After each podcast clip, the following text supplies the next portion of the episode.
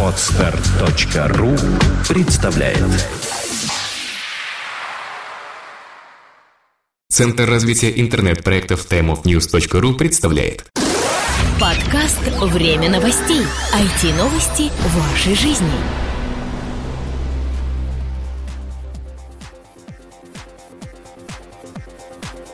Здравствуйте, наши уважаемые слушатели! Это 110-й выпуск нашей новостной аудиопрограммы микрофона, естественно, ее ведущие. Влад Филатов и Сергей Болесов. Представляете, уже 110 раз мы собираемся здесь, чтобы обсудить все самые интересные новости прошедшей недели. А, как повелось последние полгода, эти новости касаются интернет-сферы. Начнем мы сегодня, вообще, забегая вперед, скажу, что сегодня у нас очень много а, тем будет а, по обновлению интерфейса популярнейших сервисов сервисов. Ну, а начнем мы не с интерфейсов, а с конференции TechCrunch, а, на которой выбрали перспективные стартапы.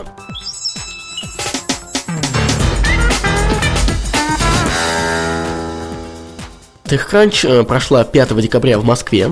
Эм, на ней состоялась битва стартапов, на которой были определены перспективные проекты. Об этом сообщается в пресс-релизе э, Ленты.ру.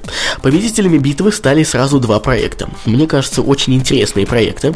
Э, первый из них это techbrand.com, который позволяет по фотографии определить бренд любой одежды, а также найти ее в магазинах. А второй сервис Resume App, который создает резюме пользователя в виде инфографики. Перед этой самой битвой состоялся ряд выступлений представителей российских и иностранных компаний. В дискуссии «Кто управляет мобильной индустрией» принял участие министр связи и массовых коммуникаций России Игорь Щеголев. По его словам, отсутствие на российском рынке крупных западных игроков не является препятствием для его развития.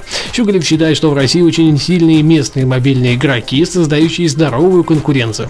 Вообще, знаешь, у меня какое-то такое ощущение немножко совмещенное после тех кранча, так как э, вот почему-то не так громко он прошел, как хотелось бы. Чтобы вот прям все СМИ трубили, орали, чтобы везде все показывали, по какой-нибудь России 24 шли постоянно репортажи,